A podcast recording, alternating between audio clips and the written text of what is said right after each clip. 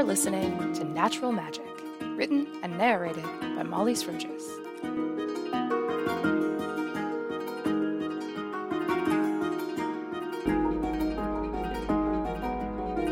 Chapter 26 Matsias. Matsias had never been on a roller coaster, but he imagined this might be what one felt like. As his first few weeks at Faraday passed and he settled in, his days seemed to violently alternate between calm, joyful, and riddled with nightmares. When he was awake, he spent more and more time with Antony, and when the older boy wasn't around, he spent time with the girls studying or reading. Matsias had even settled into an awkward truce with Reed. He didn't go out of his way to spend time with his roommate, but he had stopped avoiding the boy on principle.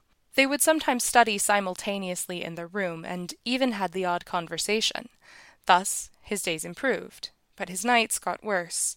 Since his brother's birthday, he hadn't dreamed about the fire, but about Lamel being carried away on a train, and he woke with his brother's voice screaming in his ears. Key was right, of course. Despair was a sin, but he couldn't find a way to pull himself out of it. Sometimes, when he woke, he wondered if this was the punishment that God had given him for leaving behind his family.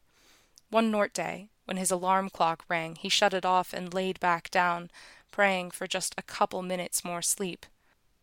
A hand shook him awake. Matt? Matsias rolled over and blinked his eyes. A man with long hair stood over him, and for a moment he thought it was his father. As he sat up, he realized the man's skin was too pale, and when he put his glasses on, he saw Reed. The other boy was fully dressed, with his school bag slung over one shoulder. Are you all right? Do you need to go to the infirmary? I'm fine. What's going on? You slept in. Class starts in ten minutes. Matsias jumped out of bed and scrambled for his uniform as he set his thermos to boiling. He could feel Reed's eyes on him as he finger combed his hair and pulled it back into a horsetail with his purple ribbon, saving every second he could. But when he looked back, Reed had left. He carried his thermos, knowing he would need to calm down once he had the chance, especially with Mrs. Thielman's class first thing in the morning. Tilly waited in the common and handed him a cheese pastry wrapped in a napkin. I sent your roommate to get you when you didn't show up for breakfast. Thanks. He took a bite of the pastry, which was still warm. As they headed to class, it started to rain. I guess we'll be in the classroom today. Mrs. Thielman had told them they were not ready for storm strength winds. She looked their way as they walked in, but didn't remark. Matsias breathed a sigh of relief as he and Tilly took their seats, and with trembling hands poured himself a cup of tea from the thermos. You stay up late last night? Matsias shook his head. It had been one of the rare nights he had not stayed up talking to Antony. That was probably the reason he didn't feel rested. Those conversations seemed to be the only manner he had of escaping his nightmares. I just have a lot on my mind. Tell me about it. They really piled on the homework last week, didn't they? That was true. Vincent Antony had taught him to play a card game called Feast, which was popular in Westwood House. He enjoyed it so much he'd almost forgotten to finish his channeling objects homework. Fortunately, Wince, as always, had been able to help him out. Antony walked in with an umbrella and gave Matt a small wave. Everyone get out the papers you wrote this weekend. Antony is going to collect them for me. A chill went down Matt's spine. He had completed algebra, history, and channeling objects, as well as finished the new book for his Ethite literature. He thought he had gotten ahead, but he had entirely forgotten about the three page paper Mrs. Thielman had asked them to write on the differences in controlling wind from different directions. Matsias swore in Johu, hoping that no one would hear, or at least no one would understand. Did you just say what I think you said? Tilly, of course, did. With a shaking hand, Matsias drew a folder from his backpack and flipped through it, as if expecting his assignment to magically appear inside it. He supposed he could imbue his folder with luck, but at best everything would fall out and get stepped on. He could have lucked the fire alarm, but there were enough magical workings for the teachers to identify who tampered with them. Antony came ever closer. If Matsias said he left the paper in his room, Mrs. Thielman would probably demand he fetch it. Antony stood at the desk in front of his. Matsias saw a sheet of notes he had jotted down during his research in the library, and thinking something was better than nothing, he pulled it out. Antony arrived in front of them. Tilly handed him her paper. He accepted it and turned his eyes to Matzias. He towered over him, and even if he was a friend in Victoria House, here he was Mrs. Thielman's student aide. Matzias wanted to melt into his desk, or at least to hide under it. He willed his hand not to shake as he handed over the single page of notes.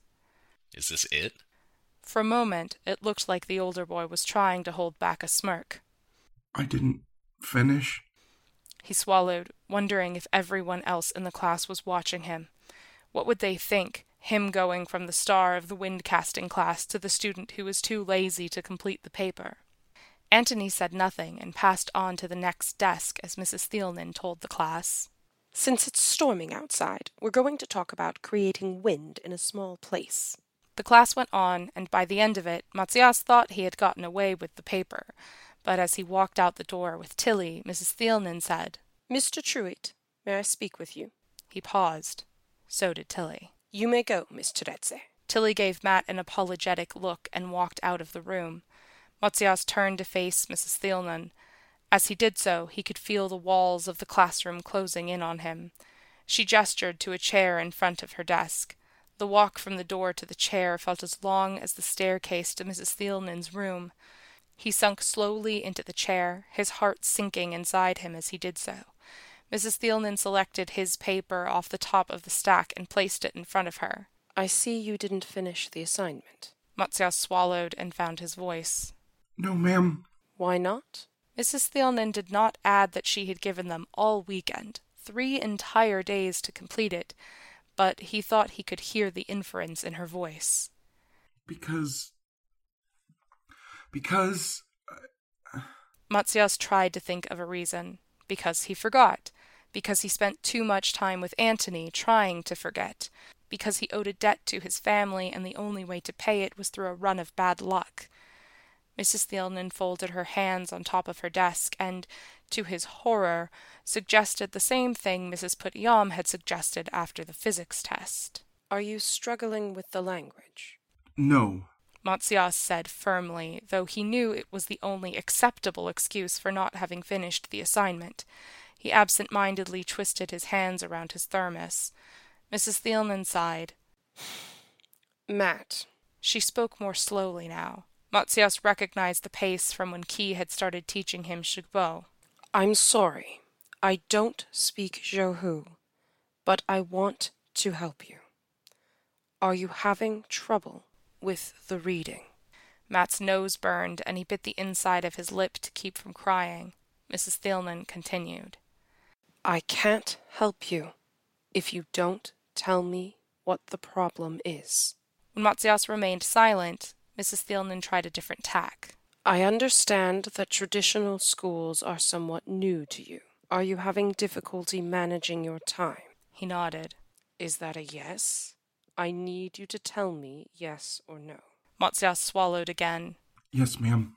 Mrs. Thielman handed him his sheet of notes. You're a good student, Matt. I'm going to give you a chance to redo this. I want it finished by Saturday. That's two more days, okay? Yes, ma'am. Thank you.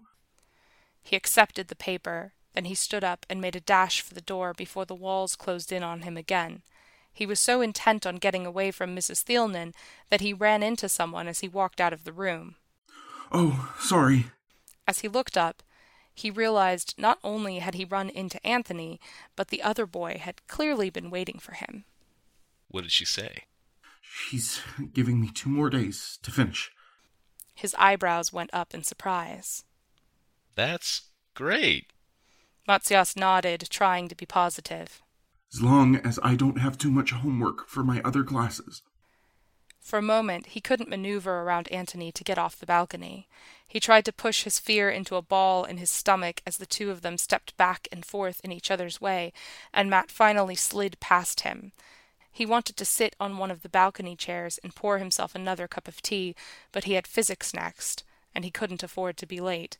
The last thing he needed was Mrs. Puttyam holding him back after class, too. Again. Antony followed Matt toward his next class. You want me to write the paper for you? This shocked him enough that he stopped and stared, not fully believing a house head would suggest such a thing. He searched the older boy's face for a sign of humor, expecting him to smile or say he was kidding, but he didn't. No. He said emphatically, and walked into Mrs. Putyam's class without waiting for a reply. Matzias knew that if even Antony thought he didn't have the ability to write the paper in two days, he wasn't studying hard enough, so after dinner he went directly to his room to work on it. Reed was there, but seemed to also be working on homework, so they didn't speak. After working at his desk for two hours, Matzias had nearly completed the paper. He set down his pen and moved to his bed, leaning against his pillows and finally taking his leg off. Someone knocked on the door. Matt let out a sigh and reached for his crutch. I'll get it. Reed jumped to his feet and opened the door to reveal Antony. Hey, how goes the paper? Though Antony had never seen Matzias without his leg, he barely seemed to notice the stump now. Matt gestured to the paper on his desk. One more page. I'll have Tilly proofread it tomorrow. Antony reached for it. I can proofread it for you. Matt plucked the paper from the desk before the older boy could grab it. Antony seemed a bit less trustworthy since he had suggested cheating. It's all right. I wouldn't want Tilly to miss out on telling me what I got wrong. Fat chance. Reed had returned to his own bed. You're probably the smartest freshman in the school. Not even close. Matzias thought of the time he had spent in the library with books on wind magic, stumbling through with a Shugbo dictionary at his side. You corrected Mr. Connor about the development of boats in Alai last week. I I didn't mean Well, technically, you told Diane, and she corrected him, but close enough. Antony crossed his arms over his chest. You're also taking wind casting in your first year, even though it's not your primary gift. Key spread the papers from Faraday out across her bed. Okay. Read me the instructions again. The Matzias stumbled over some of the less familiar words when he read Shugbo. He was still the better reader between the two of them. He picked up his own registration sheet. all freshmen are required to take physics and algebra, a history survey course, and a literature course. We rec- recommend you select a literature course in your native language. Also, select one class and one alter- alternate class in each of the following cat categories. Magic theory and magic practicum. You may take two additional courses of your own choosing or opt to have one re- recess period which you may use for study Key looked at her registration sheet again. History of the major continent, history of the minor continent, history of the southern continent. Then she looked at Matt. I guess you're taking Ethite literature, it wouldn't be my first choice but but it's in Johu. Matzias flipped through the rest of his acceptance packet, still reeling from the news Key's parents had given him the day before, that they had sent in an application to Faraday for him, citing grief as the reason he was unable to complete it himself. And now he had been accepted. Where are the rest of the classes? It's just got lines for everything else. uh, they're printed on the back Matt flipped his page over to show her. She flipped her registration paper over and ran her finger down the list. Do they really have all these classes? I didn't think the school was that big. Matzias skipped straight to the list of magical theory and practicum classes. From what I understand, they don't offer every class every year. It kind of depends on how many students sign up for one, and that's why you need an alternate. Fundamentals of Sewing is listed as a magic practicum and a non magical elective. That means You could learn how to sew. You should do it. Key bit her lip. But Mom and Dad, We'll be on a different continent. Matt reassured her as he marked luck bending on his magic practicum.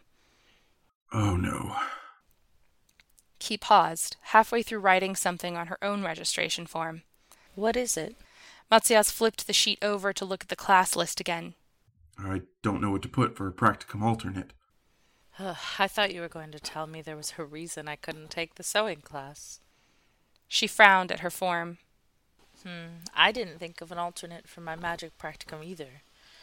I don't know what I would do instead of electricity. Probably light.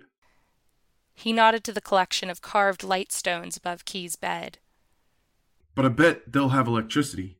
Weather magics are common enough, but I might be the only luck bender. Mark wind casting, Why? because you've done it before. Well, luck bending wasn't offered this year, and I've done wind casting before. Matt eyed Reed, who was watching him avidly. Really? You've done wind casting before? Well, I was in trouble, and, you know, when you're afraid your magic spikes. It's easier to do bigger things. It's also a good way to get yourself killed. Matsias wasn't sure why he bristled at this comment, like he was being chastised for something he already knew. He must have been more tired than he realized. It was an accident. When I lost my leg, I tried to rescue someone from a fire and a beam fell on me. I tried to use luck to get it off, but I couldn't concentrate, and so I ended up sending it on the wind. What happened? Reed was perched on the edge of his bed now. Er, our mom found me. She finished a business deal on the way home. She had a sudden idea to take a different route home. He realized it sounded stupid when he said it aloud. It could have been a coincidence. I bet admissions didn't think it was a coincidence. You put it in your application, right? I think so. I don't really remember what I wrote. He tried to smile casually, as if it was funny that he'd forgotten his own application essay. Did they get out of the building okay? The person in the fire? We weren't able to get them out, but there were um police nearby. Antony smiled that half smile that didn't reach his eyes. That's good. Matsias didn't bother to respond.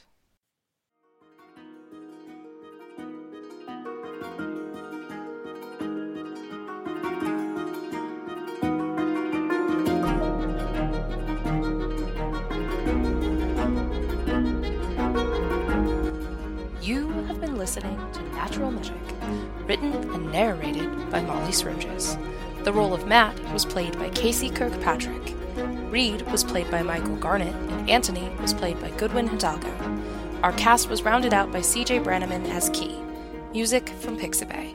To learn more about our artists or to read this book online, find The Stitch Witch's Apprentice on Tumblr or follow the links in the show notes.